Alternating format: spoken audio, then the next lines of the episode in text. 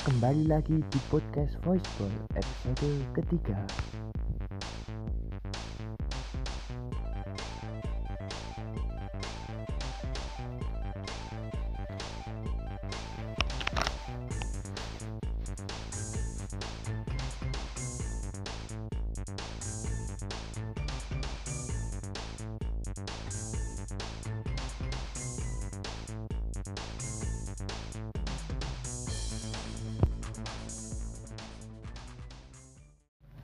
Ya, kita akan mereview pertandingan AC Milan Pioli Sir Alexnya Serie A. Kita akan ke pertandingan AC Milan sama Celtic dulu.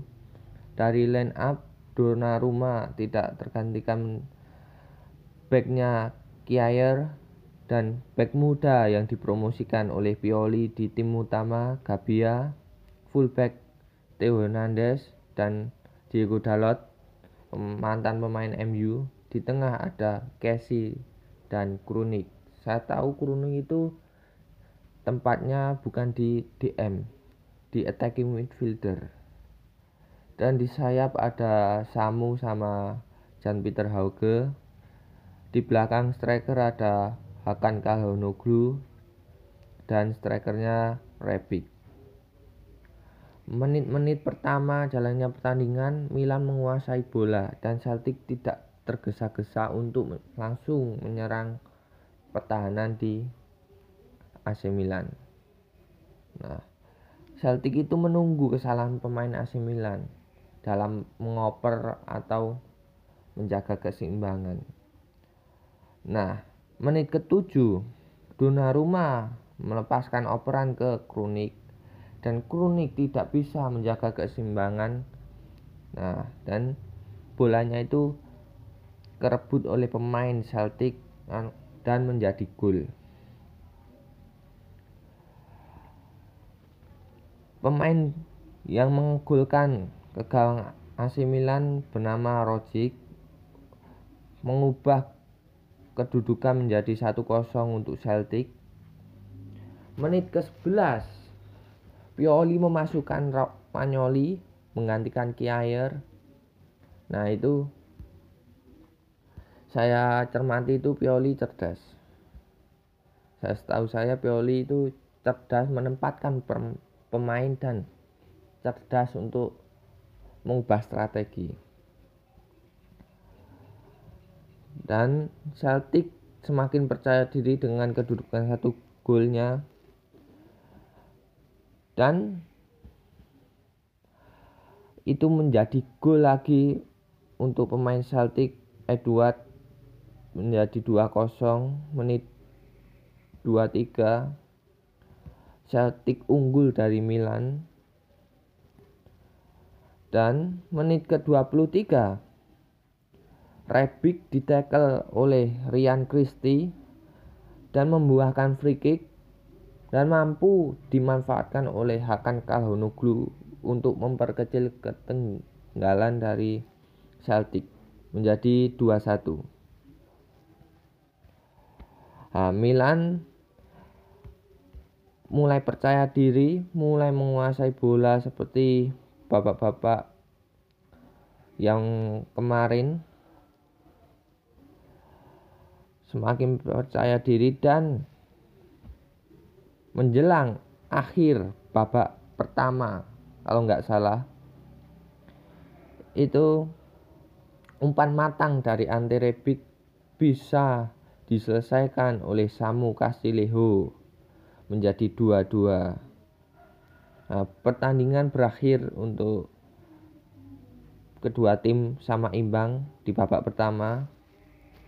Di babak kedua, Milan mengganti Kronik dengan Tonali untuk menambah kreativitas di lini tengah dan baru 5 menit Milan langsung mencetak gol dengan golnya Jan Peter Hauge yang melakukan placing indah dan menjadikan gol Milan berbalik unggul atau comeback.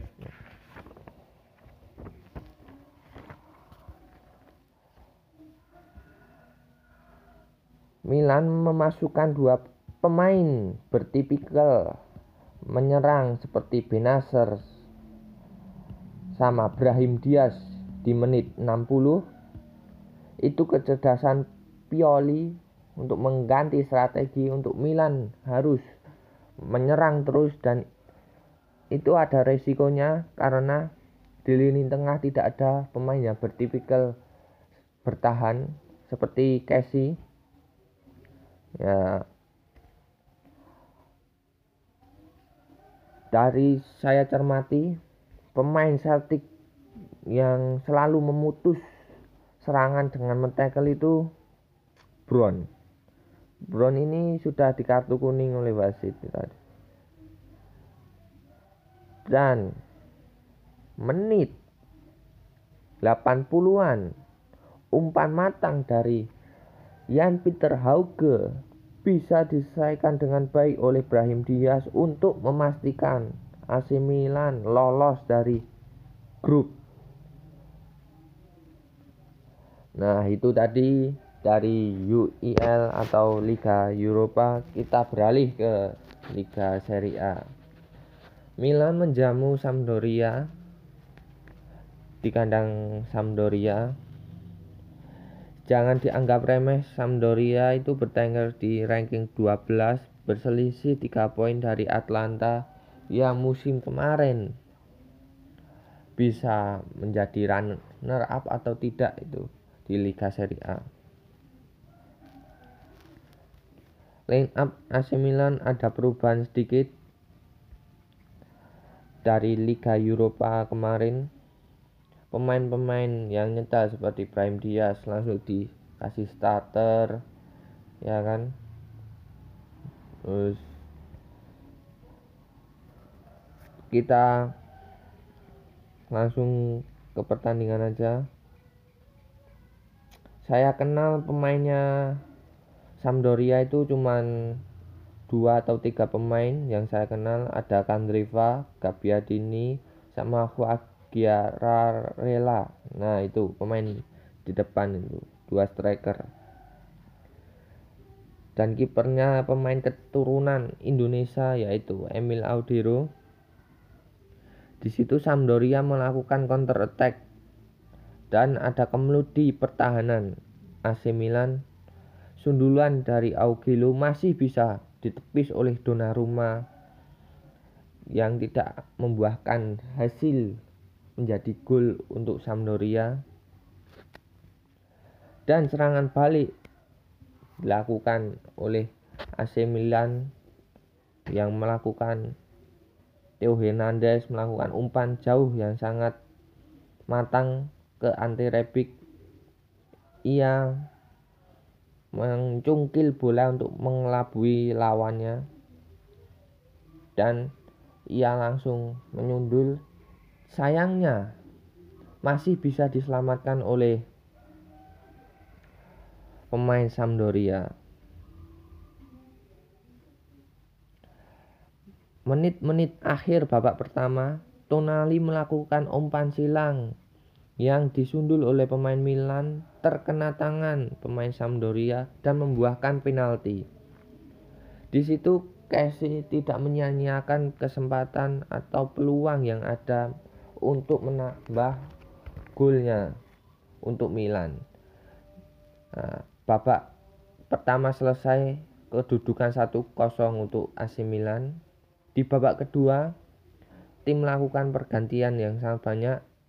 Hauge dimasukkan dari Milan untuk menambah serangan atau menambah gedor di lini sayap. Sandro Tonali mulai percaya diri mulai nyetel, mulai melakukan passing-passing yang sangat berbahaya, mengancam pertahanan lawan. Serangan demi serangan dari AC Milan yang saat itu Hauge membuat akselerasi di sayap melewati dua atau tiga pemain langsung melakukan umpan throw pass ke Rebic dan Rebik melihat ada pergerakan dari Samu yang tidak terkawal. Dia lalu mengoper ke Samu dan Samu tidak menyia-nyiakan langsung menendang sekeras mungkin karena back Sampdoria sudah mati langkah di situ. Dengan itu Milan unggul 2-0. Nah, menit-menit akhir 80 Milan lengah. Milan dari umpan sepak pojok dari Sampdoria bisa dimanfaatkan menjadi gol oleh pemain Sampdoria dan menjadikan 2-1. Nah, pertandingan akhirnya dimenangkan oleh Milan menjadi 2-1. Milan masih bertengger sementara di posisi pertama Liga Serie A. Di sini kita garis bawahi kelemahan Milan dari sektor pertahanan dan lini tengah. Seringkali back-back Milan melakukan blunder dan back-back Milan di menit-menit akhir mereka tidak fokus. Dan minim kreativitas dari lini tengah. Jangan mengandalkan Hakan Kalhonoglu sama Brahim Diaz yang melakukan kreativitas atau Binaser Binaser juga memiliki kreativitas dan Pioli mampu bisa meramu tim-tim ini menjadi tim yang penantang gelar Scudetto bagi Juventus, bagi Inter Milan. Dan saya cermati Pioli itu mampu menjadi pelatih hebat dan berbakat sama seperti Sir Alex Ferguson di MU. Dan saya yakin dengan adanya Pioli, Milan akan meraih piala-piala ke depannya. Dan utamanya itu Milan itu mempunyai fondasi dari sekarang karena pemain sekarang masih muda-muda sekitar 23 24 rata-rata pemainnya itu masih masih muda Pioli mempersiapkan pemain-pemain muda itu untuk masa depan Milan menjadi raja di Serie A kembali. Dan di situ ada see you next video.